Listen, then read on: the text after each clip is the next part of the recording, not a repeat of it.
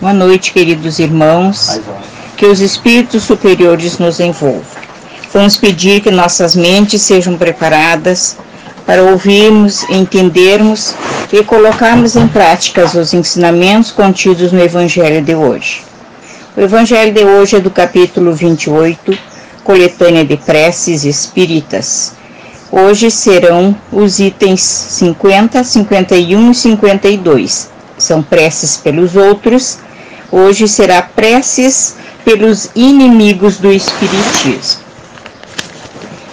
Bem-aventurados os que têm fome e sede de justiça, porque eles serão fartos. Bem-aventurados os que padecem perseguição por amor da justiça, porque deles é o reino dos céus. Bem-aventurados sois quando vos injuriarem e vos perseguirem e disserem todo o mal contra vós, mentindo por meu respeito.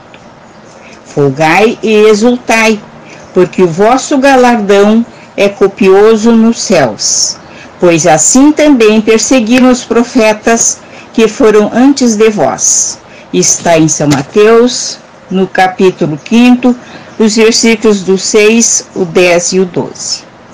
E não temais os que matam o corpo, e não podem matar a alma. Temei antes, porém, o que pode lançar no inferno tanto a alma como o corpo. Está em Mateus no capítulo 10, no versículo 28. Prefácio. De todas as liberdades, a mais inviolável é o do pensar, que compreende também a liberdade de consciência. Lançar o anátema contra os que não pensam como vós, como nós, é reclamar essa liberdade para nós e recusá-la aos outros. É o violar o primeiro mandamento de Jesus, o da caridade e do amor ao próximo. Perseguir os outros pela crença que professam é atentar contra o mais sagrado direito do homem, o de crer no que lhe convém, adorando a Deus como lhe parece melhor constrangi-lo à prática de atos exteriores semelhantes aos nossos, é mostrar que nos apegamos mais à forma do que à essência, às aparências do que à convicção. A abjuração forçada jamais produziu a fé, só pode fazer hipócritas.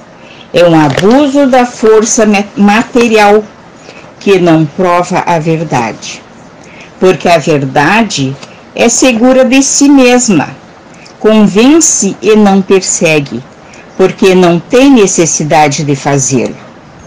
O Espiritismo é uma opinião, uma crença, fosse mesmo uma religião, porque não teriam seus adeptos a liberdade de se dizerem espíritas como a têm os católicos, os judeus e protestantes, os partidários desta ou daquela doutrina filosófica, deste ou daquele sistema econômico?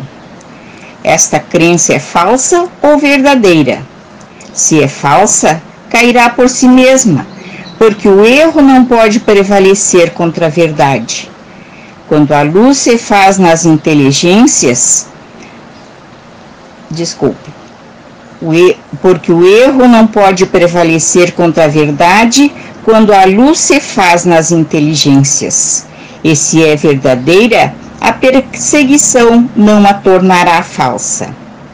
A perseguição é o batismo de toda ideia nova, grande e justa, cuja propagação aumenta na razão da grandeza e da importância da ideia. O furor e a cólera dos seus inimigos são equivalentes ao temor que ela lhes infunde. Foi essa a razão das perseguições ao cristianismo na antiguidade. E essa a razão das perseguições ao espiritismo na atualidade. Com a diferença de que o cristianismo foi perseguido pelos pagãos e o espiritismo o é pelos cristãos. O tempo das perseguições sanguinárias já passou, é verdade. Mas se hoje não matam o corpo, torturam a alma. Atacam-na até mesmo nos seus sentimentos mais profundos, nas suas mais caras afeições.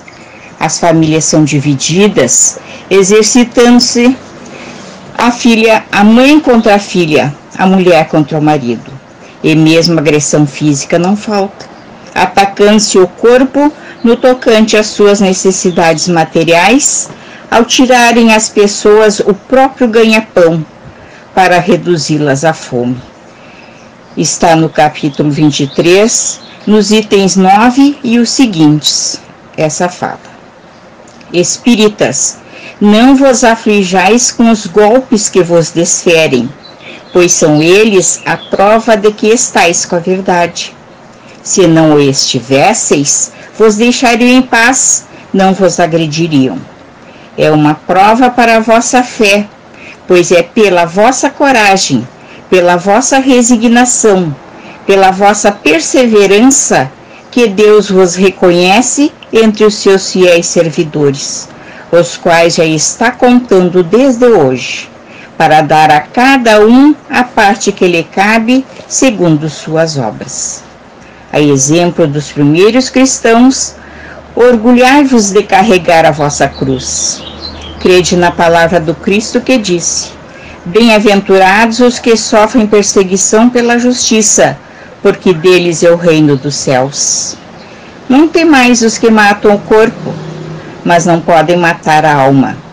E acrescentou: Amai os vossos inimigos, fazei bem aos que vos fazem mal, e orai pelos que vos perseguem. Mostrai que sois os seus verdadeiros discípulos, e que a vossa doutrina é boa, fazendo para isso o que ele ensinou e exemplificou a perseguição será temporária. Expirai, pois, pacientemente o romper da aurora, porque a estrela da manhã já se levanta no horizonte. Está no capítulo 26, no item 13 e nos seguintes. A prece agora, o item 52. Senhor, Vós nos mandastes dizer por Jesus, o vosso Messias. Bem-aventurados os que sofrem perseguição por amor da justiça. Perdoai os vossos inimigos, orai pelos que vos perseguem. E ele mesmo nos deu o exemplo, orando pelos seus algozes. Assim, apelamos à vossa misericórdia. Senhor, em favor dos que desprezam os vossos divinos preceitos, os únicos que realmente podem assegurar a paz, neste no outro mundo. Como Cristo, também nós vos pedimos, perdoai-lhes, Pai, porque eles não sabem o que fazem.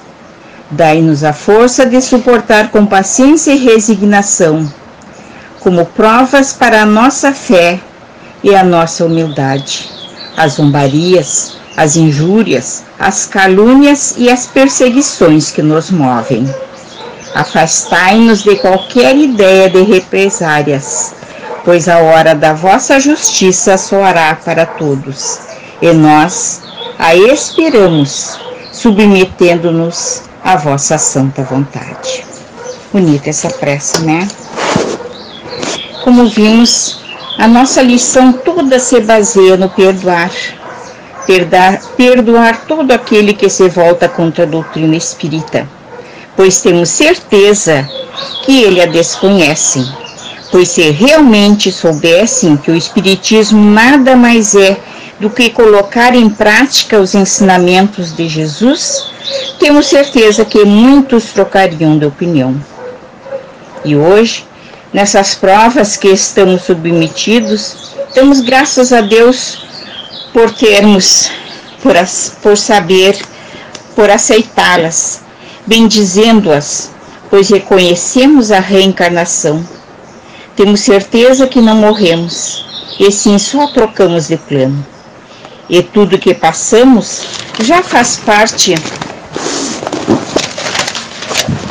já faz parte do planejamento reencarnatório traçado pelos espíritos bondosos que nos assistem.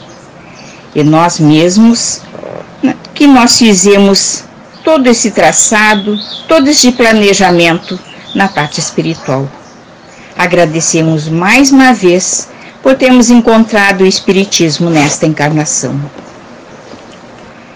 Então, mais uma vez, vamos elevar nossos pensamentos a Deus e a Jesus, agradecendo por nossa saúde e por tantas graças recebidas.